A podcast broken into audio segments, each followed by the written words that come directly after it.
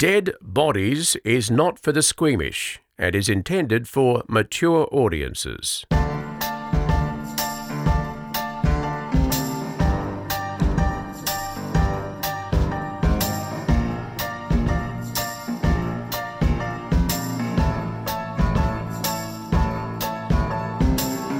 Oh, this is a new episode. It's a new episode. You're already confused. I know. We're doing it for. It's We like mum and dad have gone out and we're doing stuff, and we're gonna. know. I used to make custard when my mum and dad went out, and I used to make Custard? cake mixture, like packet cake mixture, and eat it Oh, just I love raw. eating packet cake Yes. mixture. Like you mix it up though, and then you eat the goop. Once though, yes, mum let me do it like a whole mixture and eat nearly the whole thing, and I was so sick. Oh. Another time I did it when mum and dad weren't home, and they came home, and I hid it under my bed, and then I just Yeah. couldn't think how how You do I get, get rid of the Back evidence. to exactly. Yeah. Was there for such a long time. It's awful being a kid when you try and eaten that hide stuff. Um, you had a social media story. Oh my gosh. Okay. So my Instagram has been on private for the longest time. Yes. It's always been on private. Yes. For those who don't know, I'm an ambassador for the Lost Dogs Home, and they were nearing capacity. There Yes, so many dogs. So you Yeah. had them on your show. Yeah. Um, and so they asked me if I could do a post, and then so I did one on Twitter, but I didn't really know if Twitter was the place for that kind of rehoming dogs. And I was like, oh, maybe I'll just. I think it is just for the record. Do you? Well, if you've, you've got such a big following on I, Twitter, well, then I I, thought, perfect. oh, I should do an Instagram post, but I only had like f- about 500 followers on Instagram. So I was like, oh, maybe I'll just take my Instagram off private because I, I want to find dogs' homes, right? Yes. It oh, no. accepted every request that I'd had in there for 10 years. Oh my god. it accepted No. 9,000 people.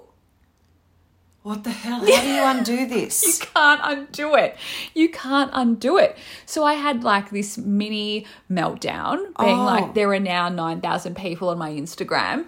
And I had to go and like check if there was anything offensive. I was having an absolute panic about what the hell? people being offended on there. And then I thought, oh no, now people are going to be really mean to me on Instagram. No, they wouldn't be mean to you, but I only had one dickhead.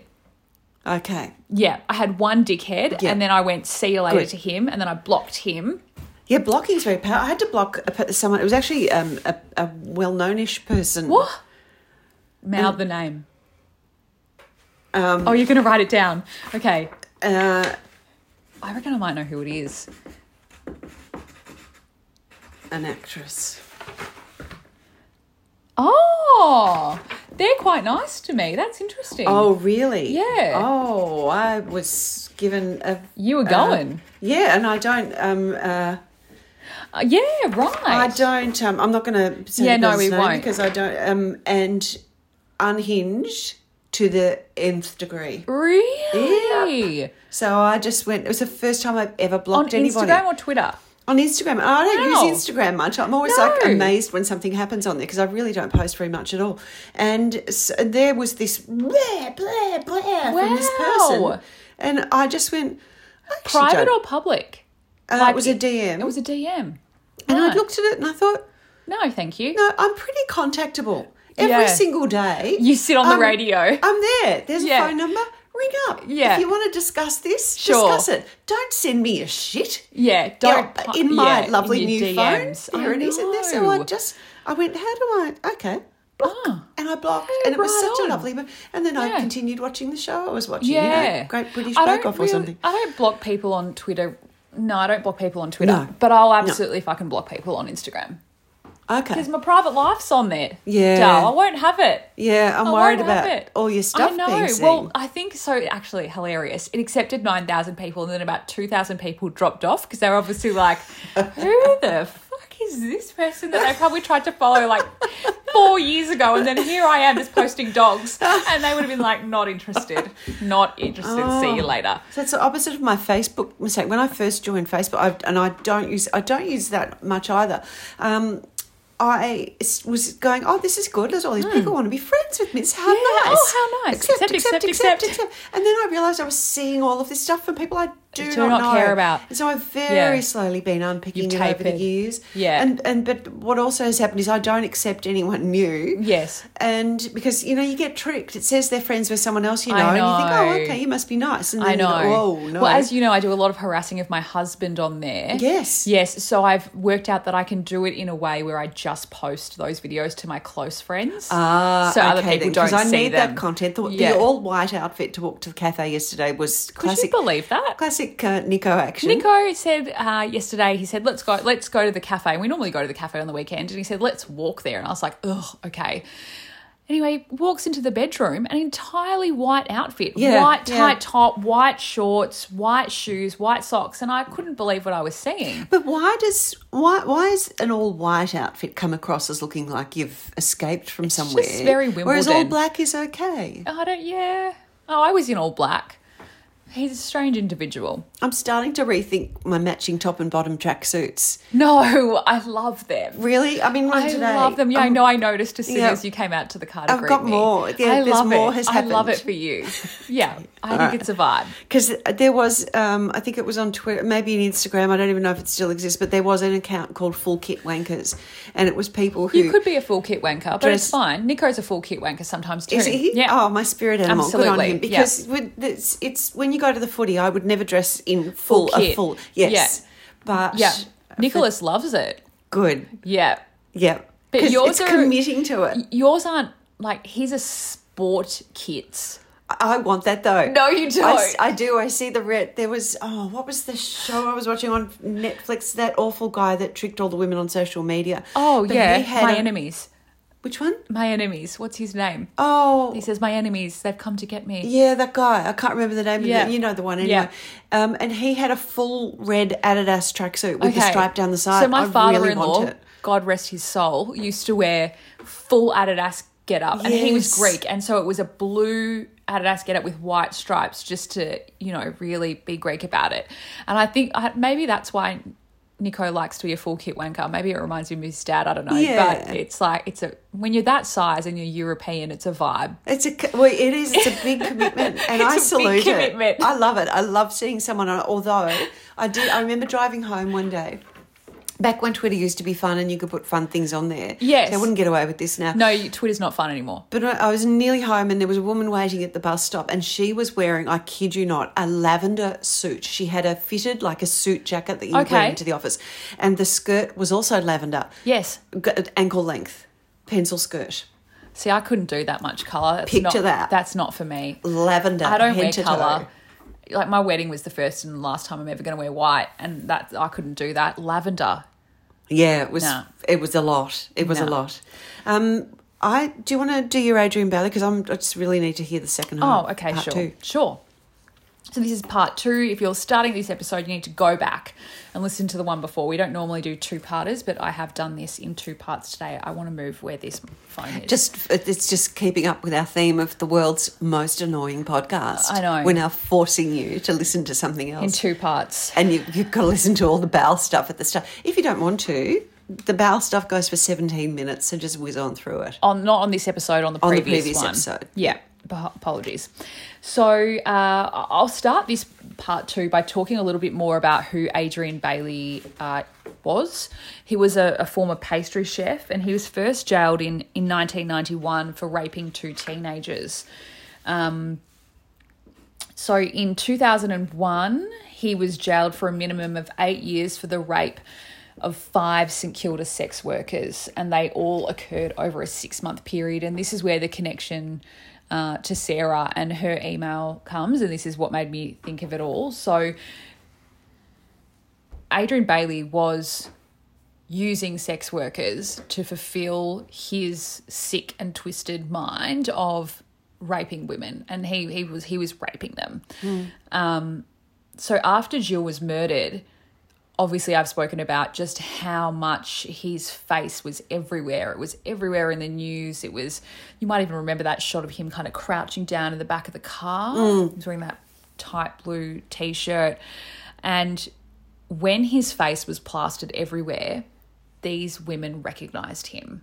And they recognized him as the man that attacked them. Oh, wow. So in 2014, a set of secret trials took place. Um, and they were secret or suppressed because of his notoriety in the Jill case, and because if they were to be, um, I guess, made public, they were worried that that could that could impact the jury because he was so well known. So while these trials were going on, nothing was allowed to be reported from them, and I covered these trials, and. Um, I don't know if I should talk about how I felt in the courtroom. I might do it after. I might go through all the detail first.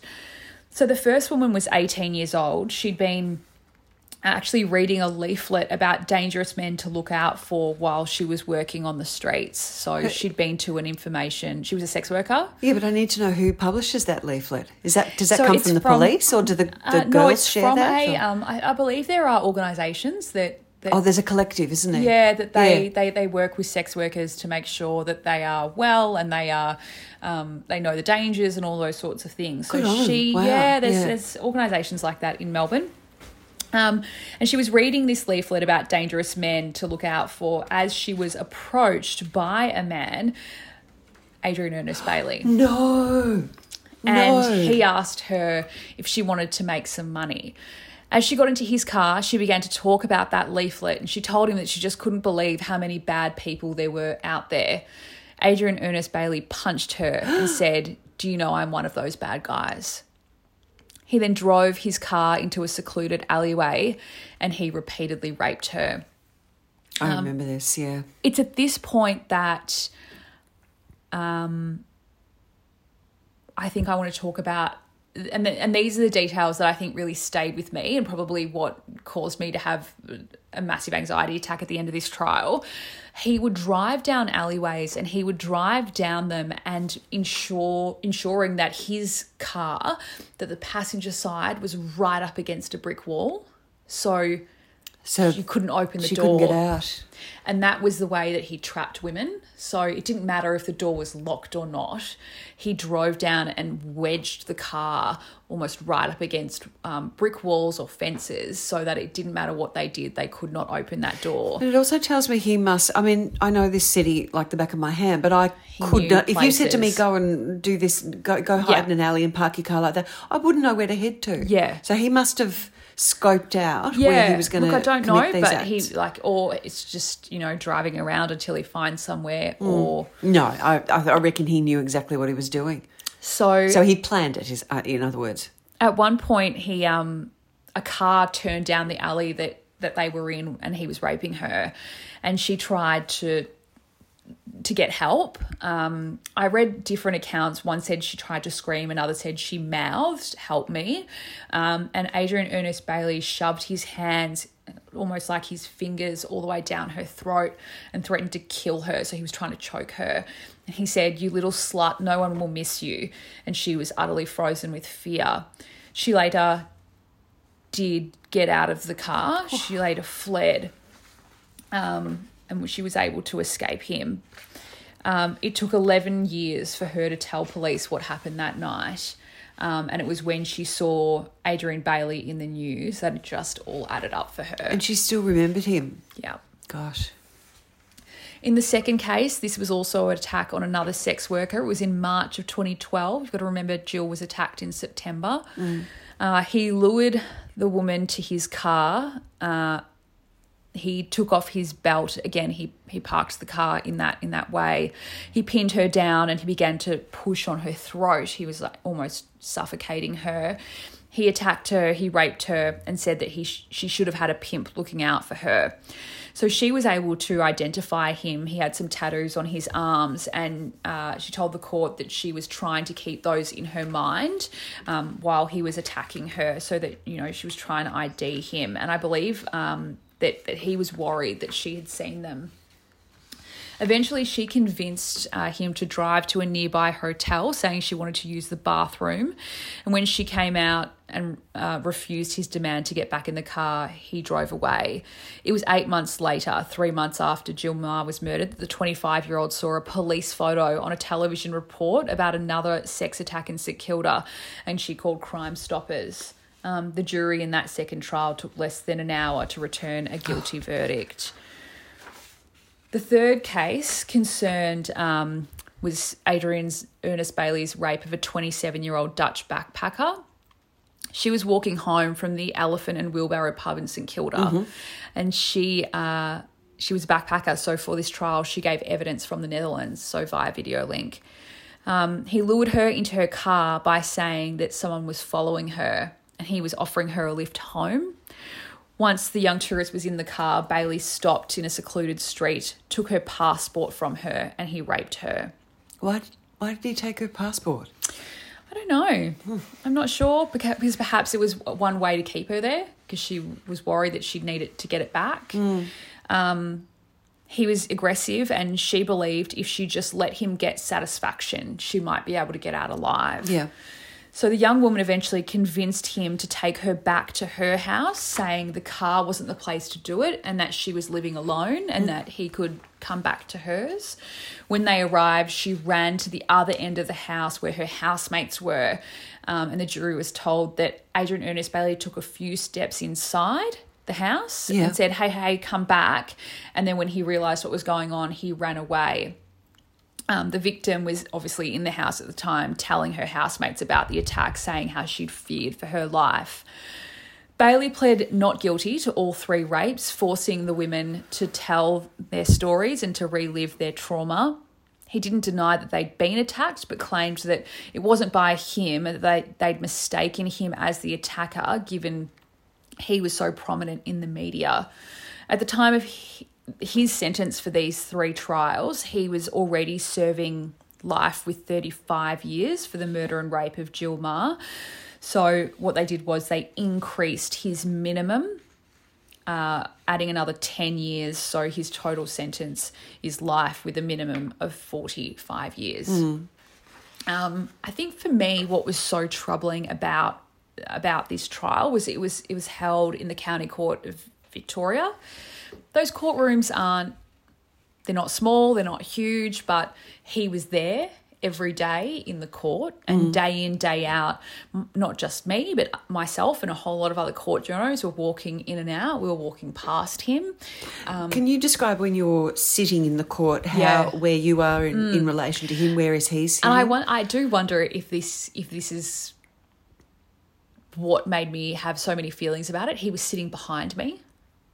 Mm. So if you imagine the court to be a rectangle with the widest part of that rectangle in the middle, that's where the judge would sit. And mm-hmm. then you had there was a dock on one side, the jury on kind of facing the dock, and then chairs for whoever wants to watch it. And then at the back of the court, there's a separate dock where Adrian Ernest Bailey sat. Mm.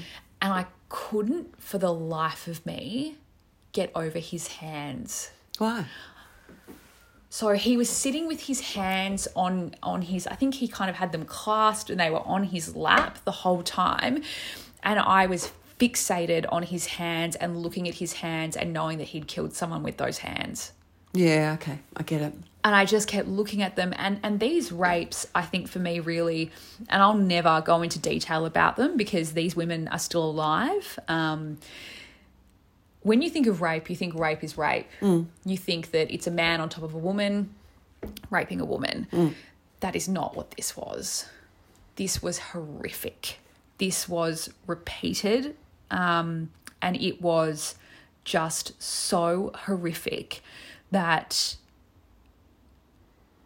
I'm just not sure how those women were able to do what they did.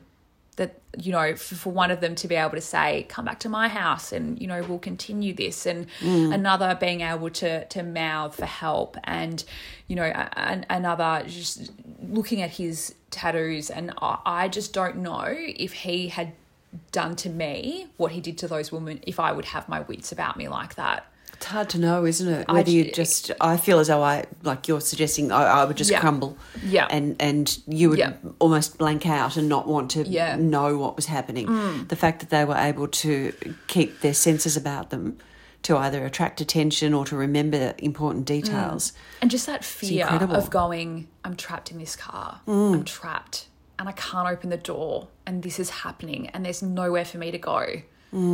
I just can't imagine. And it was, yeah, it was at the end, the end of it when um, I could finally the suppression order. So the suppression order lifted once. I think it was once the juries had delivered their verdicts. And um, it was all done dust. I was living alone at the time, and I, I went to the gym and I was running on a treadmill. And I started to feel like I couldn't breathe, and I, I remember this distinct feeling of just like I was like, oh, I can't, I can't get a full, I can't get a full breath in. I can't mm. get a full breath in. And then I, I stopped the treadmill, and I was just a, a mess. Like I mm. burst out crying, and I remember a man came over. He's like, "You okay? You okay?" And I was like, "Oh, I feel like I'm having a heart attack." But I later worked out that I was just it was just so and I don't want to make it about me because they're victims here and there are friends and, and- but it was just no, but everyone so who hears it is having a reaction, and you were right up close to it. To Yeah. Mm. have to be in the same room as him is day after day after day Oh, after day horrific. not being able to report it and we were sitting in that room with him you know for eight hours at a time and you're just thinking you're just you are just a monster Hmm. um and, and Uh, but the fact that you were able to report it in a way that also has elements of empathy in it, that's because you and we all do it and it's Mm. what we do when we do the stories we do on this pod. I think we all mentally dress rehearse what would we we've just done it ourselves. Yeah. What would I do in that position? So the whole time Yeah. you're also you're having to work and you're putting Yeah. together a story, but you're probably also thinking, what would I have done? Yeah. Mm. You're putting yourself in the shoes of those women who went through that Oh. horror. So it, you've effectively, I know you're not saying that you've gone through what they went through, but in your Mm. Mind, you have. Yeah.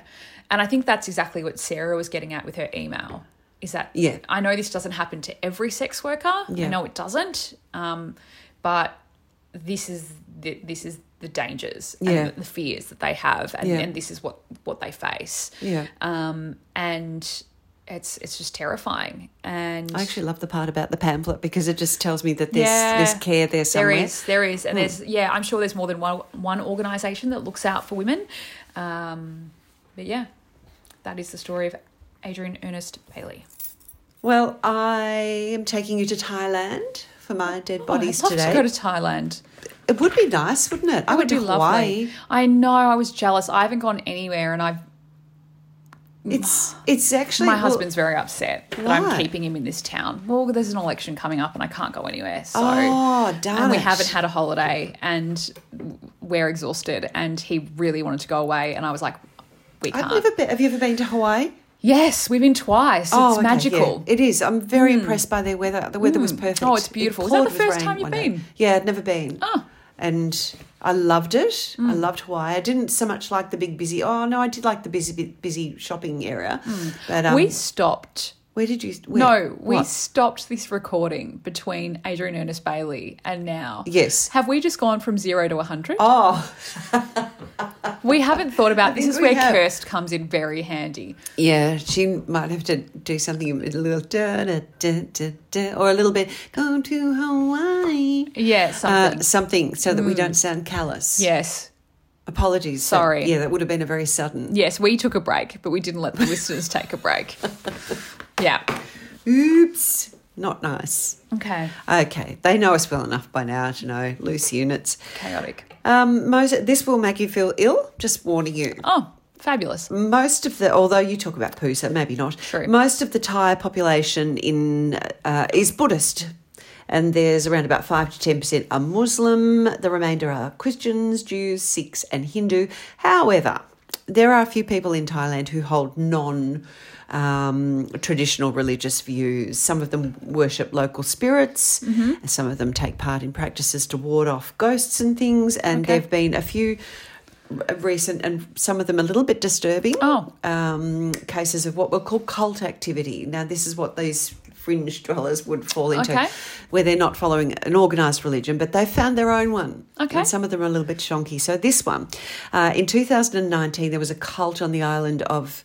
This is going to be fun because there's some funny words in here. Okay. I don't know how to do You a don't know. Thailand accent. I'm just going to Sure. bluff my way through. Koh Phangan, Kofangan, Koh Phangan, Okay. Koh Phangan. Uh, this particular cult targeted young women, and it promised them spiritual enlightenment. But at the same time, the uh, the founder of the group sexually abused them. Oh. In 2021, uh, an elderly monk died by decapitating himself. He, Himself? yes, he and his followers had built a device of their own making. Well, I was going to say you could, yeah, if you swung something. you would go a guillotine style arrangement, wouldn't you? So the thing is, those guillotine blades were huge. Huge, heavy, heavy. Yeah. Maybe they put weights on it. Anyway, they made it all together, and he was apparently making a point that he was he could reinca- reincarnate himself. Didn't work. Just chopped his head off. Yeah. Um, another group. He comes back as like a, a bird. He's like, me. And then no one's looking at the bird. Nah. Because the bird had a head, and we remember Correct. you, and you didn't have a head last time we saw you. So how can it be you? Another group in Thailand is the Dhammakayas movement, which has actually been around for over fifty years, which is amazing because it's just ridiculous, and it's got branches in more than thirty countries around the world. Oh, they'll probably come for me like the Scientologists do. Hmm. Do you ever mention Scientologists in, in, during your course of work? No. Oh, you should. It's such you? such good spot if you ever mention Oh, them. no. First thing that arrives. Oh, you get. Well, I think they probably moved more electronic, but they used to send me videos and books Oh, and no. brochures. They're and on the they're on the hot words. They know when you ed- say it. They're monitoring. Hmm. Educate yourself. Stop talking about us in this way. And um, yeah, So for those outside media, there are um, are they companies that monitor words? Yes, And so if yes. you say you are the manager of the Scientology of something and you say, I want to pay you to monitor whenever Scientology is mentioned Yep. across any of these networks or radio stations, and they will send you a clip of whatever is said. do you reckon they monitor podcasts as well? Nah, not this one. How would they do it? doubt it. How would they do it? Bow screening should. Yeah, they should be on it. They should. All right, so the Dhammakayas movement, been around for over 50 years, and for years deep in the jungle of Thailand's Chaiyaphum Phum province. There's a cult leader by the name of Thawi Nanra, and he promised his followers that if they ate his skin No. and drank his bodily fluids, No. that that would cure them of whatever was wrong with them No. apart from nausea, which that surely wouldn't help with nausea. His cult has only been going for four years. He's still trying because that's the best he's come up with after Right. four years. So I think he's still trying to get numbers in there. Um, and I'm speaking about him in the present tense. But Yeah. anyway, yeah, he's still alive. He calls himself the father of all religions. Sure. And he told his followers that if they ate feces, No. mucus, his, not theirs, dandruff. Well, I don't know why I find the dandruff the worst of that. And How was he collecting? Yep. Uh, and drank his urine that that could cure their illnesses. So the police were actually alerted to what he was up to by an influencer by the name of Mor Pla. I won't even try and pronounce Mor Pla's No. real name. Uh, so Pla had been told about this cult by a woman named Kun Jinjira. Her 80 year old mother had joined the cult and was refusing to come home. So Kun was worried that her mother had been brainwashed. So she reached out to this influencer who has a ton of followers um, to say, Can you expose them? Which I think is actually a pretty good move. So um, Kun said she went to visit her mother at the cult thing in the jungle and saw that the women were being forced to follow a dress code. They were having to wear a knee length sarong and the men had to wear formal trousers and everyone had to remove their shoes before entering the site. I didn't actually find that that weird. I don't know. Is that not, is that, Just- Well, doesn't sound weird to me. okay. Mm. What was weird though was what she saw people doing. So she saw her mother. Oh no! What? What's her mum doing? Her What's mother mum doing? No. Her mother had some of Nanra's phlegm No. and was and was rubbing it on her face. No. And she saw her mother eat his. No. Here's a word you won't want to ever hear again in your life. Do you know what scurf is? No. It's flaky skin. So she saw her mother eating his. So hold on a second. Yes.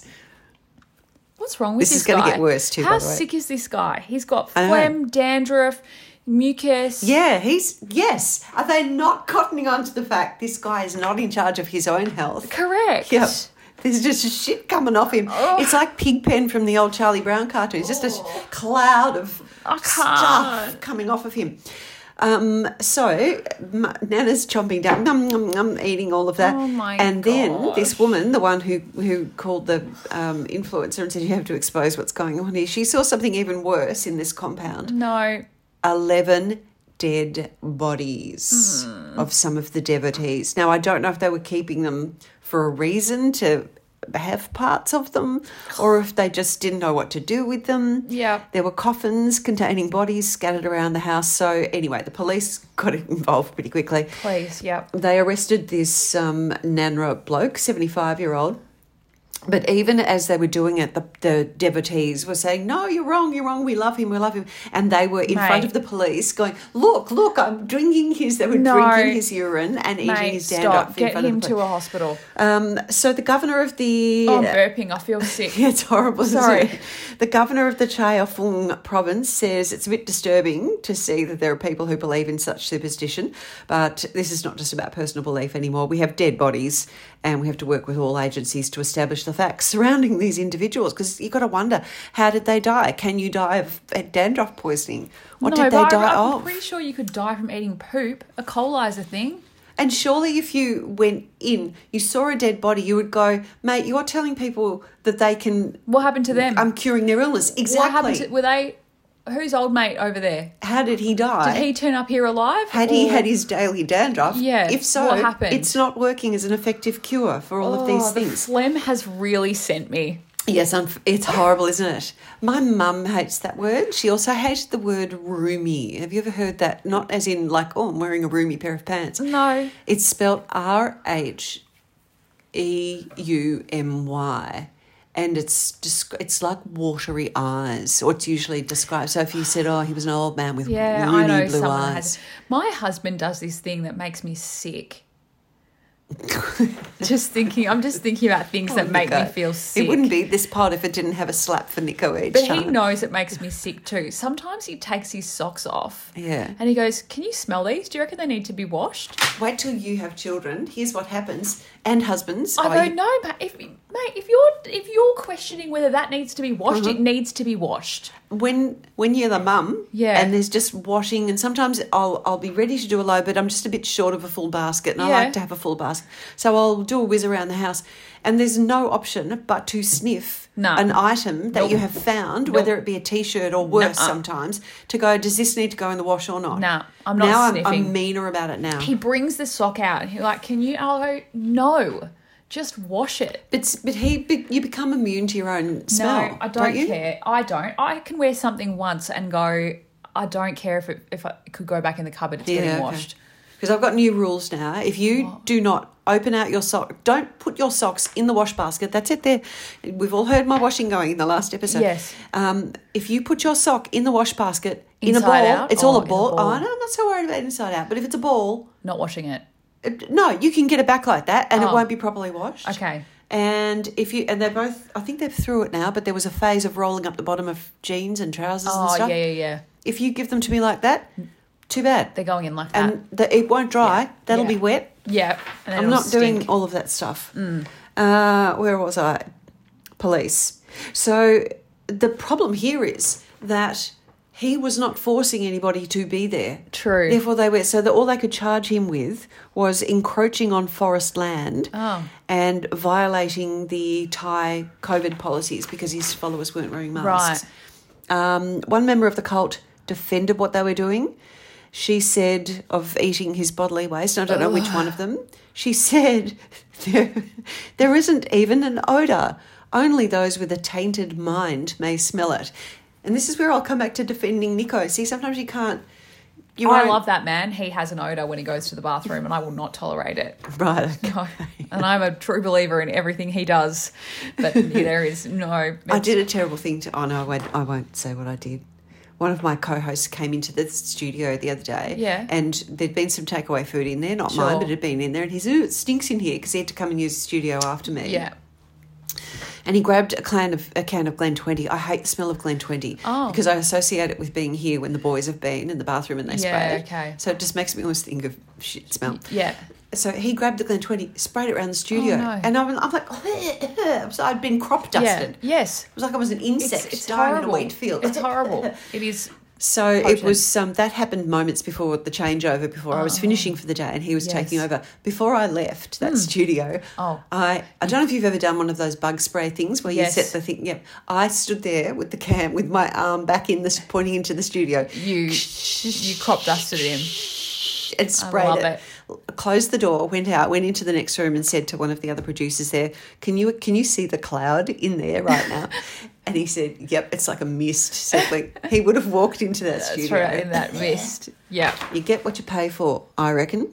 Uh, yeah, that's all. I don't think we want to talk about it anymore. Uh, they're looking into whether they can charge him. Okay, so obviously they're still Yeah, looking into it. disposing. Oh, um, I uh, can't sorry, deal. uh, Just talking about the bodies. Okay, We've got it is. feedback. We have. Let's go straight into it. I want Sure. you to start, Start with that this one. So we have our first drunk email, and it's from Rosalie. Listen to the podcast for three hours in the bath this evening with half a little bottle of red. Oh I just love the idea of it. So do I. Good on her.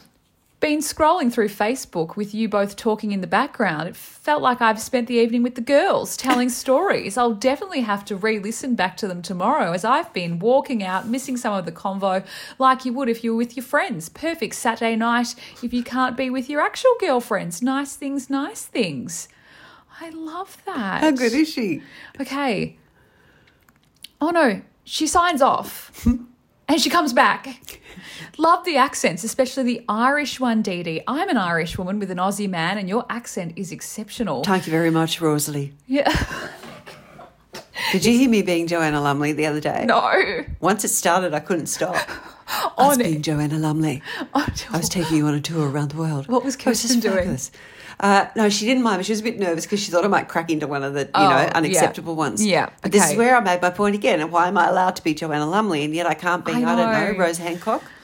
Um, Chanel, can we be friends, please? Yes, absolutely. nice. I'm literally the Irish version of you. Shout out to my friends Aisha and Shyla. Shiloh? They're How nice am I saying that name? Uh, yeah, I'd say Shiloh. Yeah. Who also listened to the show. Yay! We plan to travel to Melbourne from Brizzy for your live show. Please, could you imagine if we did a live show? I can't. It would be too chaotic. We'd be worse than the shack. People were all upset and walking out of the shack, weren't they? we wouldn't be able to charge for it. No. Because It would have to be free. It'd just be free because there's too much. Um, Rosalie says, "Okay, I'm drunk. Bedtime. Don't read that bit out with the girls listening." Basna and Sabrina. I see even there. She's drunk. She's, got drunk. I don't know where we've gone. No. I love it.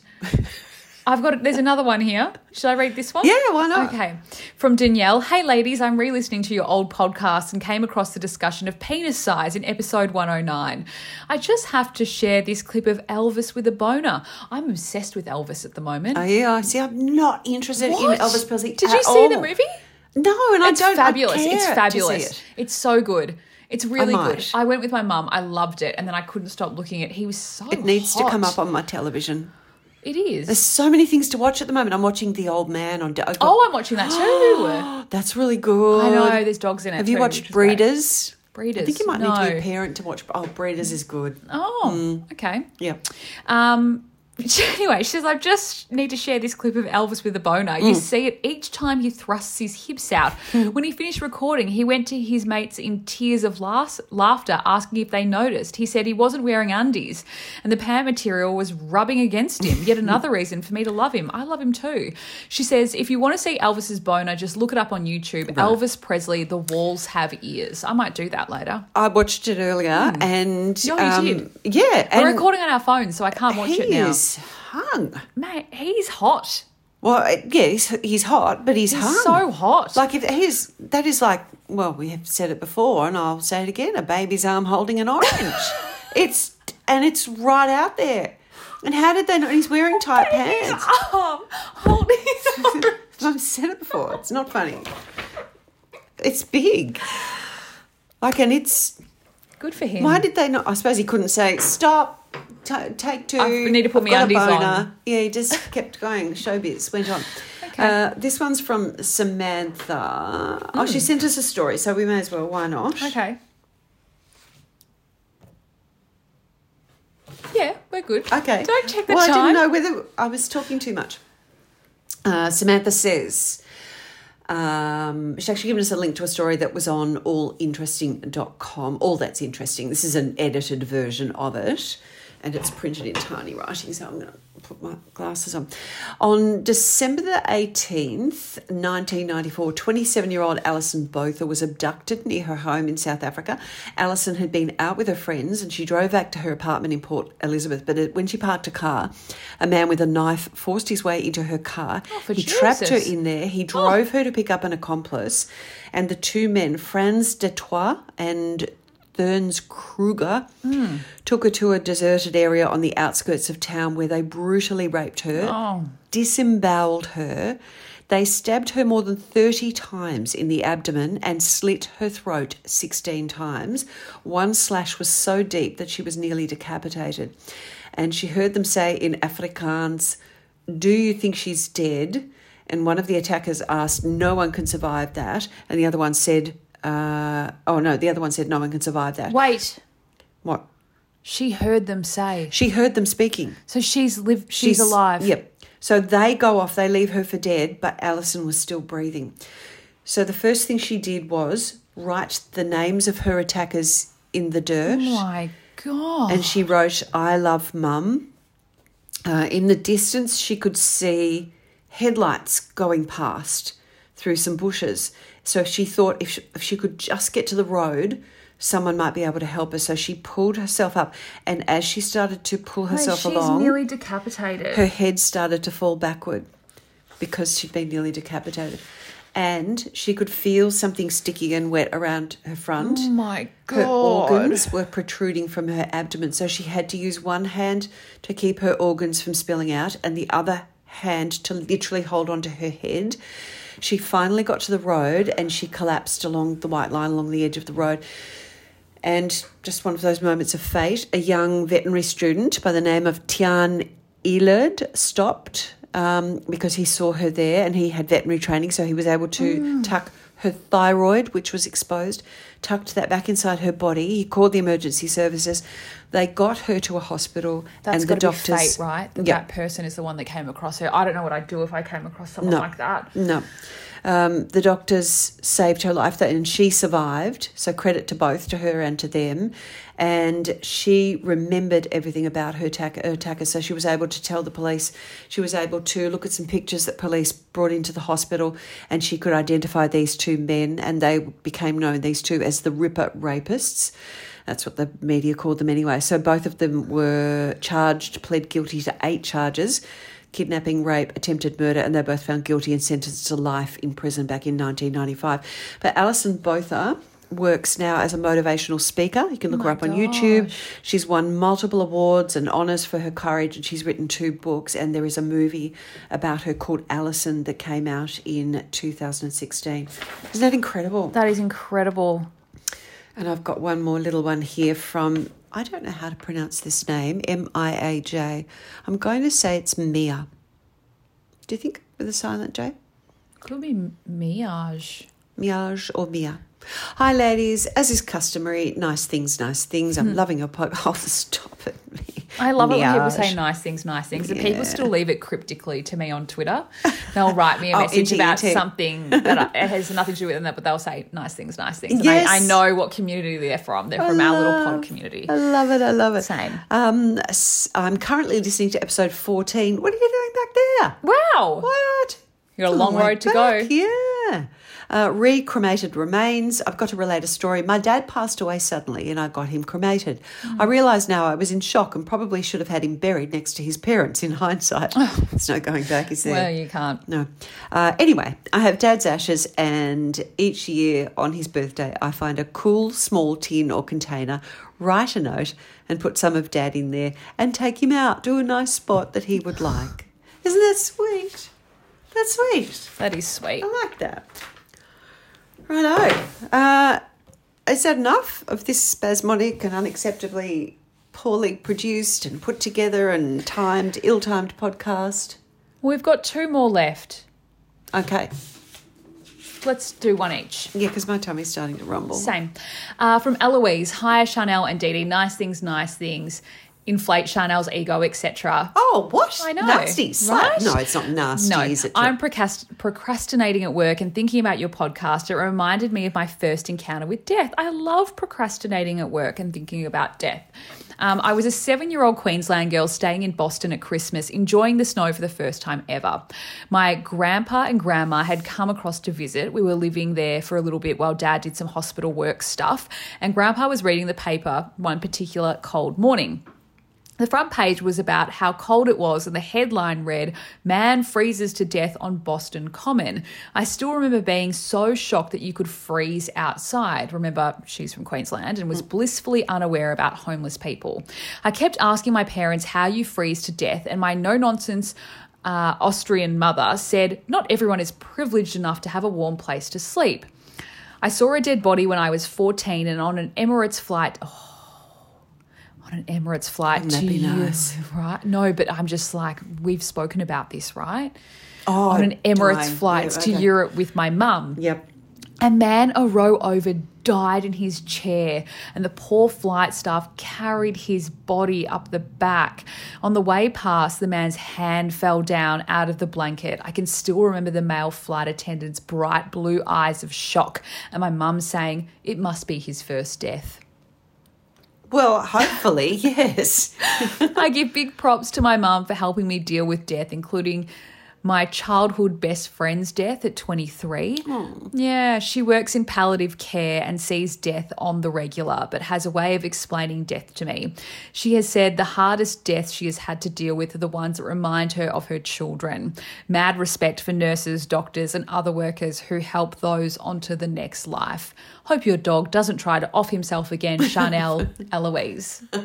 Barry's doing well for anyone wondering. Uh, Good. he's um side note, uh he's he's found his bravery actually. Oh. So you remember how I was convinced that the dogs uh, that the guy next door was a murderer. Then we got new neighbours, and he's got dogs that bark non-stop. Yes. Well, Barry is the defender of the house. Wow. We call them now the dog monsters. Wow.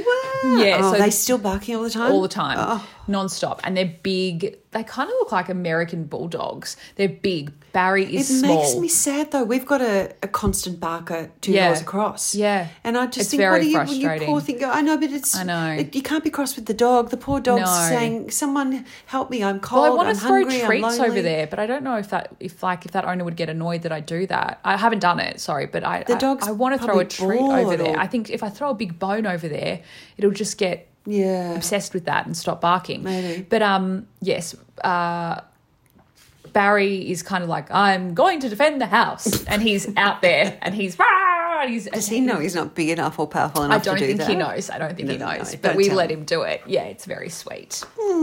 Cute. We can leave it there. Sure. Do you want another one? Okay. All right, one more. Okay. All right, this is from Adele. Now she's going to think that we've just like left her to the end. Well, we have. Okay, sorry. That's a fax. Okay. Hello, ladies. As always, all the nice things. I came across this today and immediately thought of you. So, this is a story that came up on kidspot.com.au back Mm-hmm. in June 2022. I love that people are randomly thinking of us. A, do- a doctor has had his registration cancelled after posting gory images of dead people online, Why? including babies and women who had died violently. Oh. Melbourne doctor Christopher Kwan Chen Lee shared a grues- shared gruesome images, offensive comments, and confidential patient information on internet forums What? and social media between 2016 and 2019. What? The images included deceased fetuses, a small child with head injuries, women apparently the victims of violence. Like his patients? Yes, bodies with missing parts, and one of a mangled skull with the comment, I don't know about you, but I'm hungry. What the fuck, mate? What? Was he trying That's to get not in the- popular that's on on socials? That's- I said that Oh yeah, part. yeah. The Victorian Civil and Administrative Tribunal heard that when one forum user responding to the doctor's post asked why he found it amusing, Dr. Lee replied, I just do, man. Looking at gore pics leaves me filled with a sense of fascinated wonder, along with a warm and fuzzy feeling, full stop, and hunger, full stop, close parentheses. What the hell? Is parentheses brackets or quotation marks? Close parentheses. they always say it in things, don't they? Uh, in another post at the bottom of half of a severed body, Dr. Lee wrote, It's more fun if you let your imagination imagination run wild with possible scenarios. He made other comments in forums, including dumb girls get the abusive boyfriends they deserve, and daughters of overprotective parents usually end up sucking the most dicks. And he should have slashed his cheating mistress instead and kill her and wear her skin. He also said if his wife filed for divorce, he would slice her open from sternum to anus, rip out her entrails, and bathe in her blood. VCAT found him guilty of professional misconduct and cancelled his registration. Well, I won't be going to Dr. Christopher Kwan Chedley, even though he's not registered to practice anymore. What the flippin' heck, mate? Mate, there's got to be more going on there. That's not a sane person, is I don't know. Well, that's your bloomin' lot. Um, email your stories in, and who knows when the next pod will come up. If this works, it could be. It could be. This could be our magic formula. Yeah. We're also looking into Zoom, we're trying to record on Zoom, but it was just too, I don't know how to do it. My dad's bodies. 86 and he does Zoom, I don't know how to do, Do it. the email. What email? Oh, it's on the, Tony will do it. Tony, take over. Dead Bodies is created by Dee Dunleavy and Chanel Vella and produced by Kirsten Lim Howe. Contact us at deadbodiespodcast at gmail.com.